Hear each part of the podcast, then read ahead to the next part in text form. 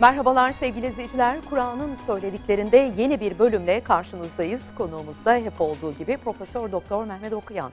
Bu bölümde ve bunu takip eden diğer bölümde son derece güzel bir konuyu konuşacağız. İnfak. İnfak nedir? İslam'da yardımlaşmanın önemini konuşacağız.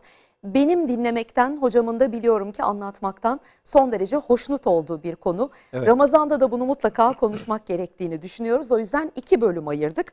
Hocam bizim hoşnutluğumuz söz konusu ama infak dendiğinde ben kendi açımdan ne anladığımı azıcık anlatmak isterim. Allah'ın hoşnutluğunu içeren bir kavram olduğunu düşünüyorum infakın. Alt başlıkları var elbette: sadaka, zekat, fitre, fidye, bunların hepsini konuşacağız. Hı hı. Ama şöyle bir girizgah yapsak bu konuya. Önce adını koyalım. İslam'da yardımlaşmanın öneminden bahsedelim isterim. Ben de kardeşlerime hayırlı bir ömür, hayırlı bir Ramazan diliyorum. Tabii ki Ramazan aslında bir yardımlaşma ahlakının da öğrenildiği ve bunu bir e, hayat prensibi haline getirmeyi e, amaçladığımız bir zaman dilimi.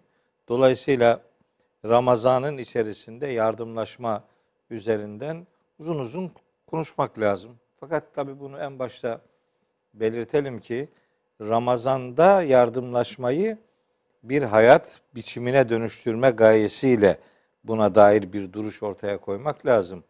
Ramazan'da yardımlaşalım ama Ramazan'dan sonra e, canın çıksın demenin bir alemi yok. İlk programda özellikle ifade etmiştim. Ramazan bir e, eğitim, bir kamp ayıdır. Kamp yapılacak hı hı. maçlar için e, girilen bir hazırlık, hazırlık evresidir. Dolayısıyla bu infakı da, yardımlaşmayı da bir hayat biçimine dönüştürmek önemli bir e, duyarlılıktır. Ona dikkat çekmek isterim. Şimdi Kur'an-ı Kerim insanoğlunu tek başına bir varlık olarak ve başkalarıyla ilişkisi, iletişimi olmayan bir varlık olarak tanımlamaz. Hatta bizim kültürümüzde şöyle bir söylem vardır Ferda Hanım. Yani her koyun kendi bacağından asılır filan derler. E, bu benzetmeyi hiç doğru bulmuyorum. Hı hı. Biz koyun değiliz ve kendi bacağımızdan asılırız demekle de başkasına karşı bir yükümlülüğümüz yok anlamında hı hı. bir e, duruş ortaya koyamayız. Şimdi bunun için Ee, çok genel anlamda bizim birbirimizden sorumlu olduğumuza dair bir takım e, hususları hatırlatmak istiyorum. Ee, Yüce Allah, bakınız Tevbe suresinde müminleri tanıtırken kim mümindir diye e, sorumuzu cevaplamak üzere müminleri şöyle tanıtıyor. Buyuruyor ki surenin yetmiş birinci ayetinde. Vel müminun esar billah. Vel müminune vel müminatu ba'duhum evliyau ba'dın. Mümin erkek ve kadınlar birbirlerinin dostudur, yaranıdırlar. Ye'murune bil ma'rufi. Birbirlerine iyiliği emrederler. Ve yenhevne anil münkeri ve birbirlerini kötülüklerden men ederler. Ve yuqimune salate namazı kılarlar. Ve yu'tune zekate zekatı verirler. Ve yuti'une Allah'a ve Resul'e Allah'a ve elçisine itaat ederler. Ulaike seerhamuhumullah. İşte bunlar Allah'ın kendilerine merhamet edeceği insanlardır. Bakın burada mümini diğer müminle ilişkisi ve iletişimi noktasında iyiliği birbirine emretme ve kötülükten birbirini men etme noktasında bir bilinç inşa ediyor. Yani ben bana yeterim, başkası beni ilgilendirmez dedirtmez Kur'an-ı Kerim. Biz herkesten, herkes de bizden sorumludur. Tek başına ve başkasıyla iletişimi olmayan bir varlık değiliz biz. Zaten bugün ve bir sonraki programda da konuşacağımız infak konusu bizim öteki ile ilişkimizi düzenleyen önemli konu başlıklarından biridir.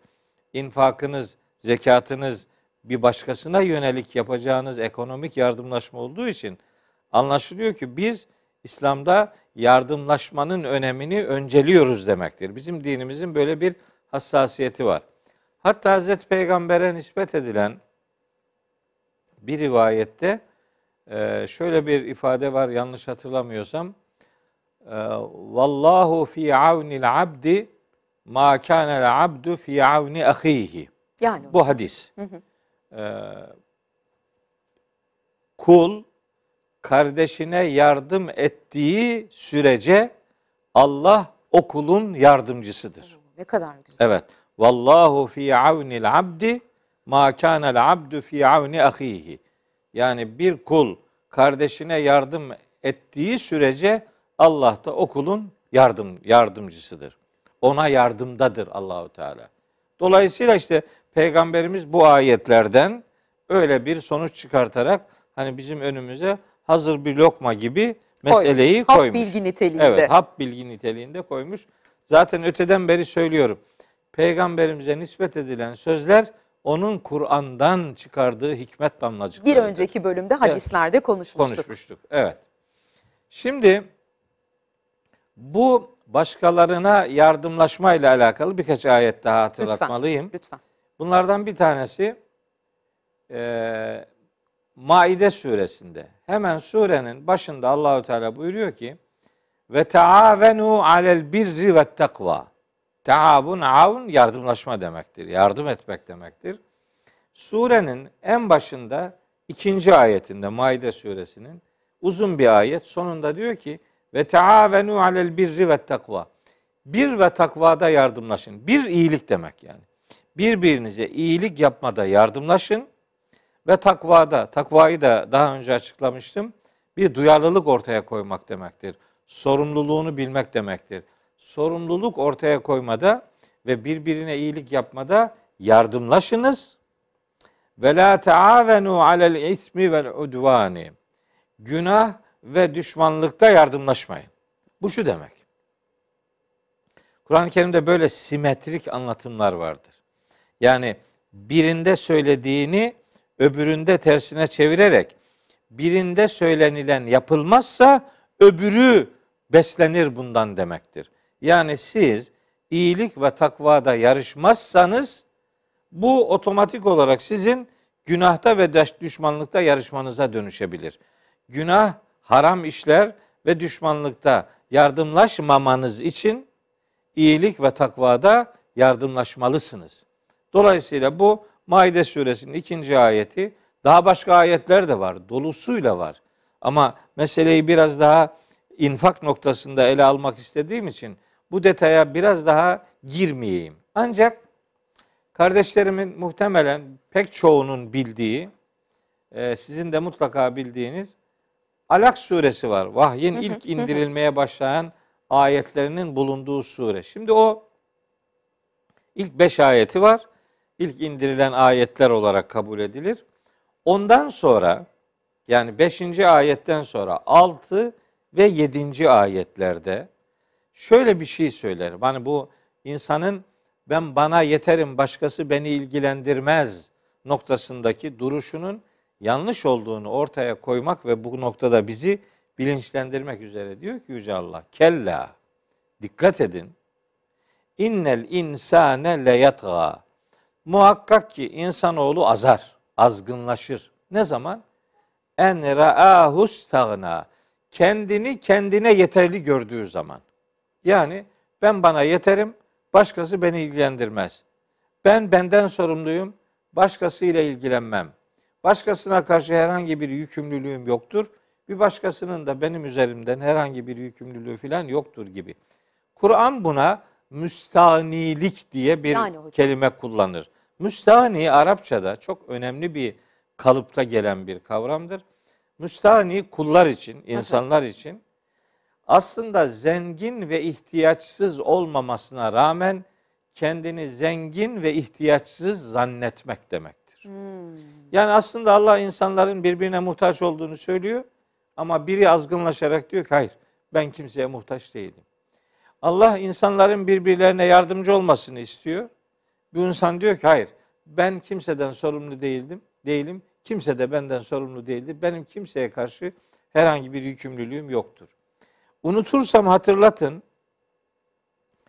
Ee, ve ben şimdi unutmayayım ve siz de hatırlatmak zorunda kalmayın. Hemen burada söyleyeyim. Tamam hocam hemen alalım. Hani ben başkasına karşı sorumlu değilim havası aslında başkası beni ilgilendirmez havası aslında bir müşrik ahlakıdır. Hmm. Bakın. Buna çok önemli ama. Unuturum korkusuyla bu araya sıkıştırdım. Çünkü infak kapsamında geçiyor bu ama tam sırası geldi, burada söylemeliyim. Şimdi herkes biliyor Yasin suresini. Yasin suresini okumayan yoktur. Yasin suresini okumayan yoktur da keşke Yasin suresini anlamayan da kalmasa. Keşke. Okuyorlar, anlamadan okuyorlar, ölülere okuyorlar. Ama mesela şu ayeti ölüye okuyor mesela. Ayet Yasin suresinin bakın kırk yedinci ayeti. Herkesin bildiği bir ayet okuyorum. Öyle e, kenarda bucakta zannedilen bir ayet değil. Herkesin gündeminde olan bir sure Yasin. Onun herkesin de sıklıkla okuduğu tabii, ama tabii anlama kısmını bilemiyorum. Anlamadı. Kaçıncı anlamadı diyelim yani. Anlamıyor yani. kırk yedi. Evet. Bakın şimdi ne diyor? Estağfirullah. Ve izâ kîle lehum. Bu müşriklere şöyle dendiği zaman. Nasıl? Enfiku, infakta bulunun. Hı hı. Onu birazdan açacağım infakın ne olduğunu.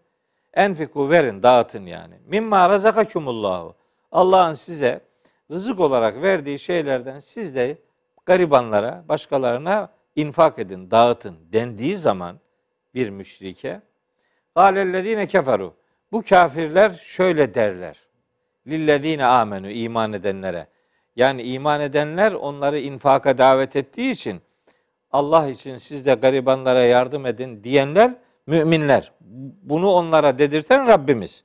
Onlar da bu ifadeyi müşriklere, kafirlere aktarıyorlar.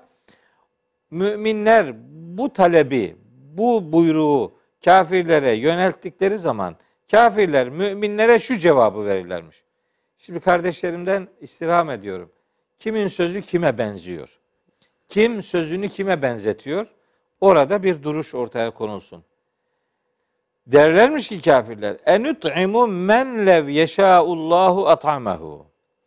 Dilemesi halinde Allah'ın doyuracağı insanı biz niye doyuralım? Yani git, hani bunun Türkçesi şu.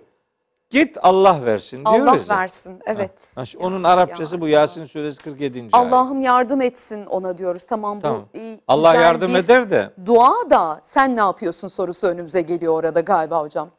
Tabii Allah sana diyor ki sen yardım et. Ben sana verdim zaten. Sana verdiklerimin bir bölümü de onlara sahip olmayanlarındır. Sen onları onlarla paylaş diye bir infak ahlakı gündeme getirildiği zaman kafir bir zihniyetin ortaya koyduğu duruş Yasin suresi kırk yedinci ayettedir. O hep ölülere okuduğumuz surededir bu. Bakın bunun ölüyle bir alakası yok. Hayatın ne kadar içinde? Hayatın tam merkezinde bir Müslüman ahlakı öğretiyor. Biz hayatımızı kime benzetmemek durumunda olduğumuzu bu sureden öğreneceğiz. İnfakı garibanlara verin dendiği de bir müşrik kafa, bir kafir kafa der ki git Allah versin. Hatta bunun daha Türkçe'de başka versiyonları da var. Hani güya Allah'ın vurduğuna sen de bir tekme vur filan derler. Kim Allah, Allah kime vurur yani? Allah vurur mu hocam? Ne saçma şey yani bu. Böyle bu nasıl söylemler? Bunlar nereden türüyorlar? Bunları anlamak mümkün değil. Bu ayeti bunun için okudum. Yani biz başkalarına karşı sorumluyuz. Başkaları da bize karşı sorumludur. Biz sorumlu varlıklarız ve tek başına yaşamayan varlıklarız. Başkalarıyla birlikte bu hayatı sürdürüyoruz. Onun için sorumluluklarımız var. Başkası beni ilgilendirmez diyemeyiz. Yasin suresi kırk yedinci ayeti. Kardeşlerim bugün dediklerimin hepsini unutsalar bile bunu bu Yasin kırk yediyi unutmasınlar. Şimdi bu başkalarıyla ilgilenme, başkalarına karşı sorumluluklarımız noktasında bir ayet grubu daha var. Onu da okumazsam olmaz. Tamam. Bu da Leyl suresi ki Leyl suresi Kur'an-ı Kerim'in doksan ikinci suresidir. Bu surede bakın diyor ki Allahu Teala surenin yeminlerin geçtiği ifadelerin peşinden geliyor. Diyor ki Rabbimiz önce dördüncü ayeti okuyayım. İnne sa'yeküm leşetta. Siz çalışmaları, faaliyetleri çeşit çeşit grup grup insanlarsınız. Yani herkesin çeşit çeşit işi gücü vardır.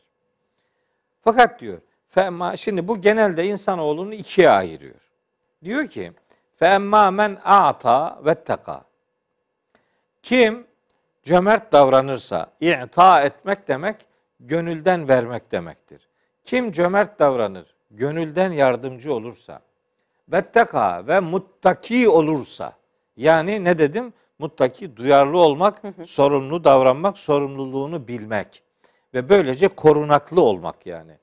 Kim cömert davranır, sorumluluğunu bilir, sorumluluk gösterir ise ve saddaka bil husna, bir de en güzel olan hakikatleri onaylar, tasdik ederse fesenüyessiruhu lil yusra, biz ona o yolu daha da kolaylaştırırız. Yani cennete gitme yolunu Allahu Teala böyle cömertlik yapan, sorumluluğunu bilen, sorumlu davranan insanlar için cennete gitme yolunu zaten kolay olanı daha da kolaylaştıracağını söylüyor. Fakat dedim ya, Kur'an'da böyle simetrik anlatımlar vardı. Şimdi bunun tam tersi de var peşinde. Ve emmâ men behile vestagna. Kim de cimri davranırsa, önceki ayette i'ta, gönülden cömertçe davranmanın bu ayetteki karşılığı cimrilik yapmak. Kim cimrilik yaparsa vestagna. Önceki ayette kim muttaki olursa demişti. Yani duyarlı davranırsa, hı hı, sorumluluğunu bilir, sorumlu davranırsa. Bu ayette onun zıddına kim müstağnilik yaparsa, yani kendini kendine yeterli görür, kendini sorumsuz zanneder, kendini başkalarıyla ilişki ya da görev, sorumluluk noktasında herhangi bir muhataplıkta görmez ise, ben bana yeterim, başkası beni ilgilendirmiyor derse, ve kezzebe bil husna, bir de bu dini duyarlılıkların her güzel olan e, her birini yalanlarsa fesenüyessiruhu lil usra, bu defa da biz ona aslında zor olan cehenneme gitme yolunu kolaylaştırırız diyor. Zor olan. Zor, evet. Cennetin adı yusra, cehennemin adı usra. Biri yes, y harfiyle, biri ayn harfiyle. Yusra, cennet kolay olan, gidilmesi aslında kolay olan yer yani demek. Yani biz yapıp ettiklerimizle zor olanı başarıyoruz aslında. Tabii, gibi hocam. Aynen öyle. Yani ne demek acı ki biz cenneti de cehennemi de kendimiz seçiyoruz. Aslında yapıp ettiklerimiz ya cennetimizi hazırlamaktır ya cehennemimizi hazırlamaktır. Dolayısıyla bakın, burada cennete gitmek ya da cehenneme gitmek böyle alın yazısı gibi belirlenmiş filan demiyor Allahu Teala. Kim cömert davranırsa, kim sorumluluğunu bilir, sorumlu davranır, duyarlılık gösterirse, kim en güzel hakikatleri onaylarsa ona kolay olanı daha da kolaylaştırırız. Ama kim de bunun tersini yaparsa, cimri davranır, kendini kendine yeterli sanar, güzel değerleri de yalanlarsa ona da aslında zor olanı kolaylaştırırız. Şimdi buradan şunu söylemek istiyorum. Bu hakikatler Kur'an'ın önümüze serdiği, bizi başkalarından sorumlu olduğumuz noktasında bilinçlendirdiği, inşa ettiği muhteşem hayat ayetleridir bunlar. Bunları böyle ölülere, mezarlığa indirgemek Kur'an'a, Kur'an'ın indiriliş gayesine uygun bir tavır değildir. Onu daha önce söyledim. Evet. Nasıl ölülerle ilgili iletişimimiz, evet, ne olur mezarlıkla ilgili onu e, söyledim. Okunacak ayetleri de söyledim, söyledim hocam zaten. Gidin ölülere Kur'an okuyacaksanız gidin şu ayetleri okuyun dedim yani. Hı hı. Bari Kur'an okuyun, dua ayetleri okuyun diye. Kimse yanlış anlamasın, sözlerimizi sağa sola çarpıtmasınlar.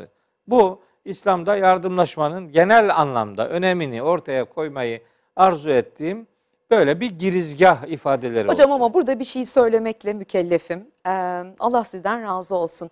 Ben bunu mesela e, sizin kısa sureler tefsirinizden öğrendim. Evet. Lütfen herkesin evinde bulunsun, okuyun. Yetimliği ben sizin e, tefsirinizi okuyana kadar anne babadan yoksun olmak gibi, evet, bir şey algılıyordum. Sonra baktım ki kutsal kitabımda yetimlik pek çok yerde vurgulanıyor. Tabii. Oysa ki kim neyin yoksunuysa onun yetimiymiş. Evet. Bunu sayenizde öğrendim. Ve sadece İslam'da yardımlaşmak maddi bir güç üzerinden de yürümüyor. Tabii. E, derdi olanın derdine koşmak, hasta ziyaretinden tutun selamlaşmak, tebessüm etmek, bunların hepsi infaka mı giriyor hocam? Evet, aynen öyle. Söyleyeceklerimin bir bölümünü söylemiş oldunuz, iyi oldu. Ee, Ama ben size teşekkür etmek babında Allah söyledim gerçekten. Kardeşim zaten bu tür programlar böyle yürürler. Yani biri katkı verecek ki veya birinin söyleyeceğini öbürü biraz bir tarafından tutacak. İstiyorum ki ben öğrendim, herkes de öğrensin, bilsin bunu. O zaman işte o yardımlaşmayı daha kolay yapıyorsunuz, daha kolay ilerliyorsunuz. Elbette. Yani Kur'an kavramlarını onun için böyle yerli yerince bilmek lazım Ferda Hanım. Ee, gerçekten muhteşem bir kitabımız var. Gerçekten böyle olağanüstü bir metinle yüz yüzeyiz. Şimdi bugün konuşacağımız infak kavramı ile ilgili ve infakla ilgili ayetlere bir bakalım. Bir bakalım bizim başkalarına karşı görev ve sorumluluklarımız noktasındaki durumumuz nedir yani? Uyuyor mu bu kitaba? Bunun dedikleriyle bizim yaptıklarımız nerede e, örtüşüyor ya da hiç örtüşmüyor mu? Bu noktada bir Kur'ani duruş ortaya koyalım arzu ediyorum. Başlangıçta da Peygamberimizin bu noktadaki çok nefis bir hatırlatmasını kardeşlerimin e, gündemine getirerek hani Kur'an ve peygamber birlikteliğini de özellikle vurgulama ihtiyacı hissediyorum. Peygambersiz bir din, dinsizliktir zaten öteden beri dile getiriyorum ben.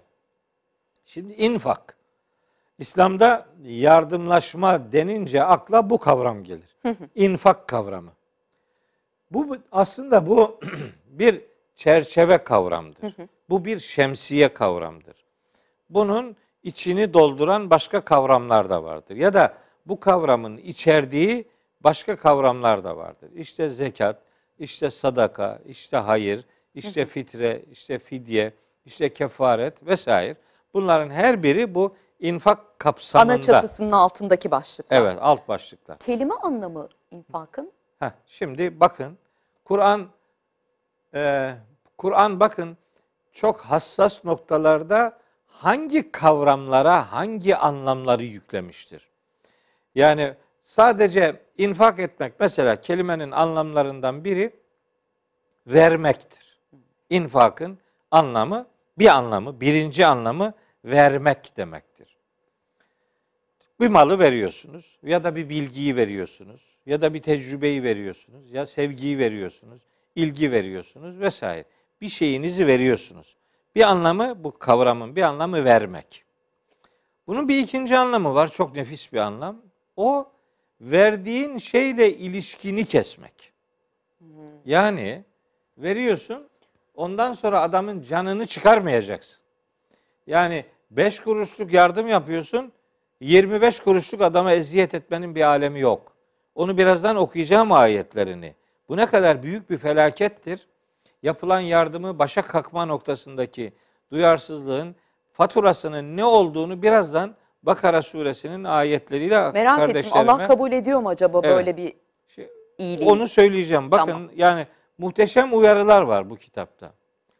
Ee, o ayetleri okuyacağım. Bu arada söyleyeyim.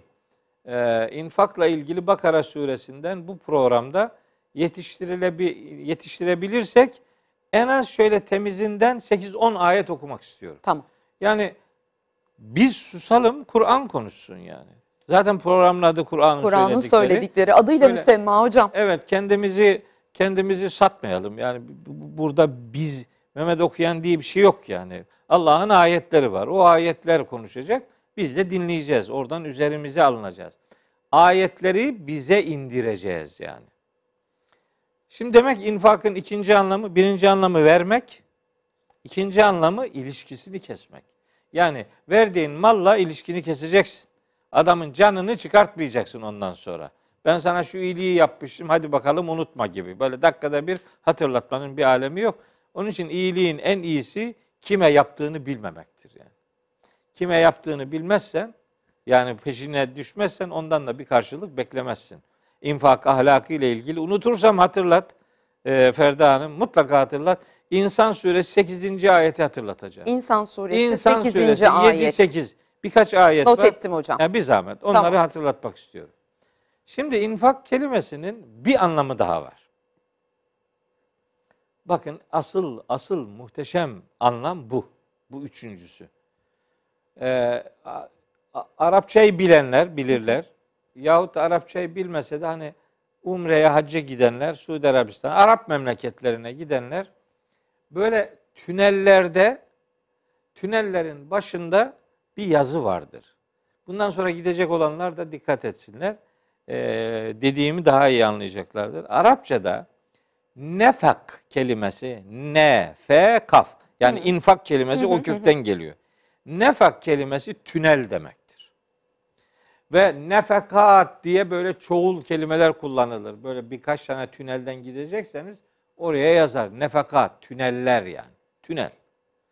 Nefak, tünel. İnfak tünelle alakalı bir kavram. Siz de anlatmadan o metafor şimdi benim aklımda nerelere gitti? Tünel. Ya mutlaka, mutlaka. Çok, çok, çok ilginç. Zihninizde bir takım çağrışımlar vardır. Bu nefakat anlamında, nefak anlamında e, En'am suresinin otuz beşinci ayetinde tünel manasında bu kelimenin nefak kalıbında geçtiğini söyleyeyim. Hani bu sadece tünellerin başında yazdığı için bunu söylemiyorum. Bunun ayetten karşılığı var. En'am suresi otuz beşinci ayette nefak kelimesi tünel manasında kullanılıyor. Peki infakla tünelin ne alakası var? Yani Rabbimiz neden bu muhteşem ibadetin adını infak koydu yani? Niye? Tünel hayatta neyi karşılar? Tünel bir yerden başka bir yere başka şekillerde ulaşmak mümkün değilse kısadan kimse görmeden bir yol vurmak demektir. Değil mi? Tünel o demektir. Hı. İnfak, nefaktan türetilen infak da bir Müslümanın bir başka Müslümanın gönlüne kimse görmeden yol bulması demektir. Nefak, infak bir yol açmak demektir. Bir yol vurmak demektir. Fakat burada böyle riya, görsünler, desinlerden uzak, açıktan değil, gizliden bunu ortaya koymak, bir tünel açmak. Beklenmedik bir anda o tüneli hayatın bir başka evresinde karşına çıkacak şekilde bir yatırım unsuru olarak görmek. Bakın, tünel anlamıyla infak, dünyada verip, yani tünelin bir başını dünya kabul edip, öbür tarafta ahiretten toplamak demek. Işığa kavuştuğunuz yer, aydınlığa eriştiğiniz yer. Yer, evet. Buradan eker, orada biçersiniz. Tünelin başında verir, öbür başında yani ahirette karşılığını alırsınız. Evet. Zaten Allah birine ver demişse, Allah ona vereceği içindir o emrin verilmesinin sebebi. Yoksa Allah böyle ekonomi düşmanlığı öğretmiyor insanlara. Siz Allah için verirseniz bilin ki Allah yerine yenisini mutlaka gönderecektir. Hiç eksiltmiyor Hiç verdikçe değil hayır, mi hocam? Hayır. Ya bunu neyle nasıl delillendirebiliriz? Sizi hemen konudan uzaklar ama bu da konuya dahil. Söyleyeyim hemen yani ayet. Delili ne? Mesela verdikçe e, bereketlenmemiz, evet, verdiğimizin yerine mutlaka konulacak olmasını, evet, Allah hangi ayetiyle bize hatırlatıyor? Öğretiyor? İki tane ayet söyleyeyim. Bir de hadis söyleyeyim. Lütfen. Yalnız infak kelimesinin anlamına Döneceğiz. dair söyledik, söyleyeceklerim Döneceğiz. var. Daha bitmedi. Döneceğiz. Daha çarpıcı şeyler söyleyeceğim. Ama araya bu girince bunu da cevaplamak e, gerekir. Bakın, verilen eksilir mi? Hayır, eksilmez. Rum suresinin, hemen söylüyorum, Rum suresinin otuz dokuzuncu ayet. Rum suresi otuzuncu suredir. otuzuncu sure otuz dokuzuncu ayette diyor ki Allahu Teala: Ve ma ateytum min riben liyerbu ve fi emvalin nas. İnsanların malları içerisinde kabarsın, artsın diye verdiğiniz faiz var ya diyor. Fela yerbu indallahi. Bu Allah katında hiç artmaz. Allah, siz arttığını zannedersiniz. Artmaz. Riba kelimesi zaten artan, şişen şey demektir. Kelime anlamı da odur. Ama içi boş bir şişkinliktir o yani. Sadece aldatıcıdır. Şu faizle alakalı da çok çarpıcı ayetler var Kur'an'da. Sırası gelir mi bilmem. Gelirse konuşuruz. Ve ma ateytum min zekatin. Hani şeklen eksilme veriyorsunuz ya. Normalde bunun eksiliyor olması lazım. Diyor ki Allahu Teala: Ve ma ateytum min zekatin. Zekat türünden verdiğiniz şeyler var ya diyor. Türidüne vecellahi. Allah'ın rızasını gözeterek. Sadece Allah rızası için vermekte olduğunuz zekatlar var ya. Bunu verenler bilsinler ki feulaike humul mud'ifun. Bunlar aslında mallarını katlayanlardır. Çok açık. Çok açık. Rum suresi otuz dokuzuncu ayet bir. iki. Ee, doğrudan sizin sorunuzu tam cevaplayacak bir cümle okuyacağım. Bu da Sebe suresinin, bu da otuz dokuzuncu ayet. Hı hı. Tevafuk. Rum otuz dokuz, Sebe otuz dokuz. Sebe otuz dördüncü sure. Bu ayette diyor ki Allahu Teala: Kul de ki inne rabbi yebsudur rizqa limen yeşâ'u min ibadihi ve yakdiru leh. De ki benim Rabbim rızkı kullarından dilediğine geniş de verir, daraltarak da verir. Yani aynı kişiye bazen bolca da verilmiş olur, bazen kısılarak da verilmiş olur. Ve ma enfaktum min şeyin. Siz her ne şeyi infak ederseniz, siz her neyi verirseniz Allah için, fehve yuhlifuhu. Allah yerine yenisini hemen gönderecektir. Soruma cevabı evet. aldım. Sebe suresi otuz dokuzuncu ayet. Ve huve hayrur razikin. Rızık verenlerin en hayırlısı budur. Son on dakikaya girdik. İnfakın eyvah, e, kelime eyvah. anlamına dönelim. Bakara eyvah. suresinden örnekler vereceksiniz. Evet, vereceğiz. İnsan Olmazsa, suresinden örnek vereceksiniz. Tabii. O sebeple biz yeniden kaldığımız yere dönelim. Nasıl geçiyor böyle hocam ya? İkinci bölümde de bunu konuşacağız tamam, yine. Buradan Bugün, devam edeceğiz. E, buradan devam edeceğimiz için rahat olun. Ayetleri orada. mutlaka okumak istiyorum. Bu e, verilen eksilir mi? Eksilmez. Matematikte kırk eksi bir otuz dokuz eder. Dinde kırk eksi bir otuz dokuz etmez. Dinde kırk eksi bir en az kırk bir Hayatın eder. Matematiğiyle dinin matematiği aynı, aynı değil şey yani. Değildir. Birinde evet. artıyor evet. verdikçe. Çünkü okuduğum ayette diyor Doğru. ki zekat olarak verdiğiniz şey şeklen eksiliyor zannedersiniz. Hayır. Katlıyorsunuz diyor Allah-u Teala. Bitti. Peygamberimiz de bu verip vermeyen mukayesesini yapıyor. Diyor ki her gün işte dünya semasına bir melek iner şöyle dua eder. Allahümme a'ti münfikan halefa. Allahümme a'ti mümsiken telefa diye. Böyle bir yani infaka teşvik eden bir rivayettir bu. Yani meleğin duası şöyleymiş. Ya Rabbi infak edene yerine yenisini hemen lütfeyle. Ya Rabbi tutana mümsiken, mümsik tutmak demektir böyle sıkıca. Mümsiken tutana da telefa. Telef et bunun malını diye böyle dua eder. Gerçi melek böyle de aslında çok dua eder mi? Bir melek kavramına çok yakışık e, gibi görünmüyor ama maksat bir ders vermektir. Hı hı. Yani bilin ki Allah için verdiğiniz şeyin yerine yenisi gelecektir. Allah için vermediğiniz şeyler de elinizden gidecektir. gidecektir. Haberiniz olsun demek. İnfak yani. kelimesinde e, daha açacağım. İnfak kelimesini ve sizi biraz şaşırtacağım demiştiniz. Evet. Oradan devam edelim hocam. Şimdi infak kelimesiyle İlişkili kelime anlamını Aha. verirken dedim ya tünel. Tünel. Ha, buradan vereceksiniz, karşıdan toplayacaksınız. Ve kimse görmeden yol bulacaksınız. Yani gösteriş olmayacak, riya olmayacak. İnsanların gururu kırılmayacak yani. Onları rahatsız etmeyeceksiniz verirken. Şimdi bu kelimenin bir anlam ilişkisi daha var. Bakın böyle dört tane, beş tane anlam ilişkisi kuruyorum kavramla alakalı. Bu infak kelimesi çok enteresandır. Nifak kelimesiyle de aynı kökten gelir. Nifak, münafık yani. Münafık kelimesiyle infak kelimesi aynı kökten, nefaka kökünden gelir. Hatta Kur'an'ın altmış üçüncü suresi var. Münafıkun suresi diye isimlendirilir. O sure on bir ayettir. O surenin on bir ayetinin ilk sekiz ayeti münafıklardan, onların sözlerinden, eylemlerinden, yapılarından söz eder. Son üç ayeti ise infaktan söz eder. Yani on bir ayetin sekizi nifak, üçü infak. Ne demek bu biliyor musunuz? İnfak bir insanı münafık olmaktan kurtaran en önemli duyarlılıktır. Yani infak nifakın panzehiridir. Bir zırh, bir kalkan gibi adeta insan Size için. Kimlik oluşturur yani. Münafık olmaktan sizi kurtarır. Çünkü münafıkların en belirgin özelliği e, iyilik yapmamaktır. Çünkü ahirete inanmıyor adam. Ahirete inanmayan niye iyilik yapsın ki yani? Karşılığını ahirette bulacaksa insan iyilik yapar yani. Bunun anlamı budur. Hani bunu böyle söyleyince adam diyor ki ben inanmıyorum ama iyilik yapıyorum filan diye e, böyle bir, bazı ateist çevrelerden gelen böyle yani cümleler şöyle, iyi doluyor. Yani şöyle insan olmak için dine ihtiyaç yok diye bir kalıp var yani, ya hocam öyle. diyenler. Öyle diyor da ben de onu diyene diyorum ki sen niye iyilik yapıyorsun? Mesela bu sana nereden geliyor yani? Bu his. Bu, bu his nereden geliyor? Vicdanımdan diyor. Sana vicdanı kim verdi? Sen sen vicdanı nereden buldun? Sen bir yerden Allah. mi satın aldın? Bu sana vicdanı veren Allah'tır. O duyguyu işte sen koyan. O duyguyla beraber veriyorsun. Şeklen inkar ediyorsun. Gün gelir inanırsın. İçin kardeşim. inanıyor zaten. Tabii.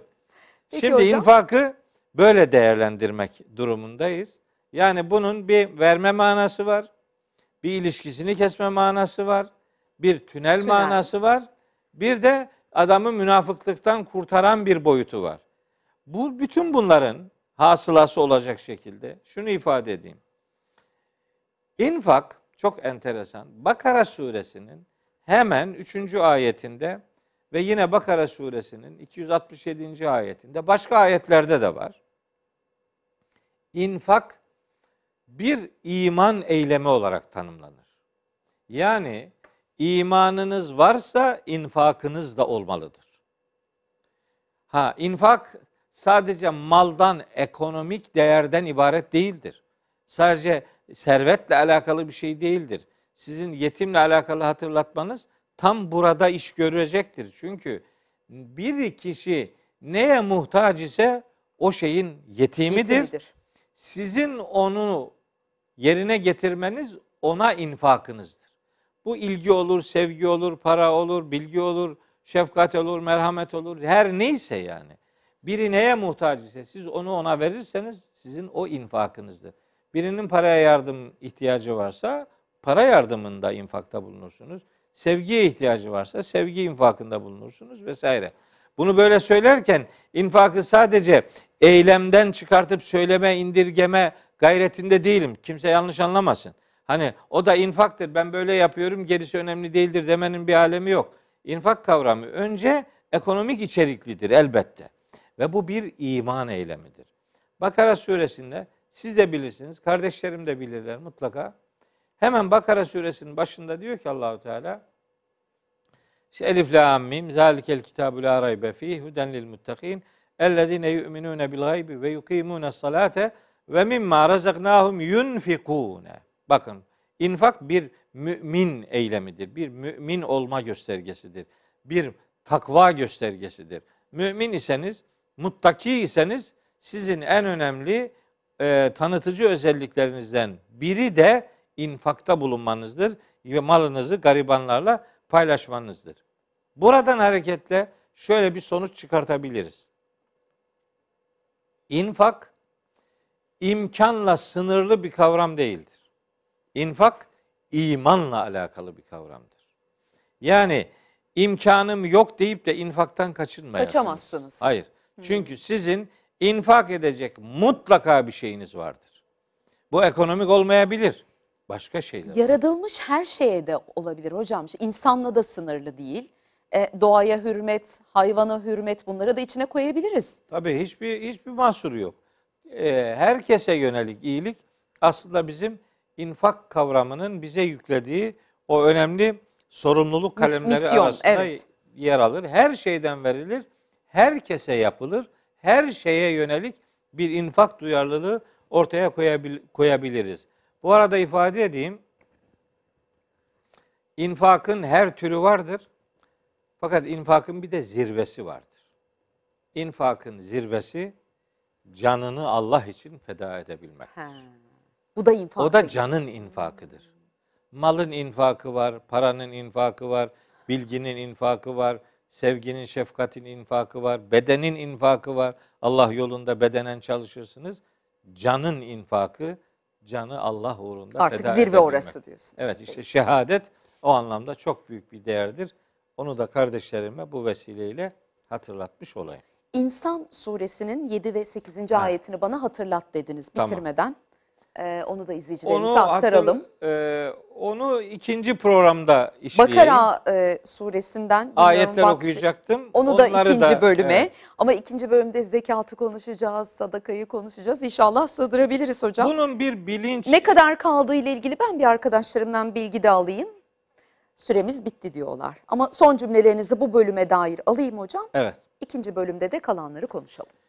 Evet, bir infak ahlakını, bir yardımlaşma ahlakını bugün konuşmaya gayret ettik. Kur'an'ın kullandığı kavramların böyle standart tek anlamlı kavramlar olmadığını, bu kavramları Rabbimizin özenle seçtiğini ve bir kavramın içerisinde birden çok anlam boyutunun bulunduğunu ve o boyutları çalıştırarak kavramların hayatımıza daha iyi indirgenebileceğini bu vesileyle ifade edeyim. İnfakın da bir çerçeve kavram olduğunu, bir şemsiye kavram olduğunu, içerisinde zekatı, sadakası, fitresi, fidyesi, kefareti vesaire unsurları bulunan bir yardımlaşma kalemidir. Ve biz bir Müslüman olarak birbirimize yardım etmekle yükümlüyüz. Biz herkesten, herkes de bizden sorumludur. sorumludur. Bunu unutmayalım. Bugün ne öğrendik? İnfakın, infak etmenin ne olduğunu öğrendik. İlk anlamı vermek dedi Profesör Doktor Mehmet Okuyan. E, sonrasında ilişiğini kesmek dedi. İyilik yap, arkanı dön, unut, sorgulama, başına kalkma. Üçüncü anlamı çok çarpıcıydı. Tünel anlamı da var dedi. Tünelin burasından girersiniz, orası dünyadır. E, ışığı gördüğünüz nokta da ahirettir dedi, evet, Mehmet Okuyan. Bir de o dördüncü örnekte çok çarpıcıydı. İnsanı böyle münafıklıktan koruyan bir zırh anlamı da var. Evet. Ve genel olarak da hoca ne dedi? İnfak bir iman eylemidir dedi. Bunu aklınızda tutun. Yarın bu konunun devamını getireceğiz. Yeniden görüşebilmek dileğiyle.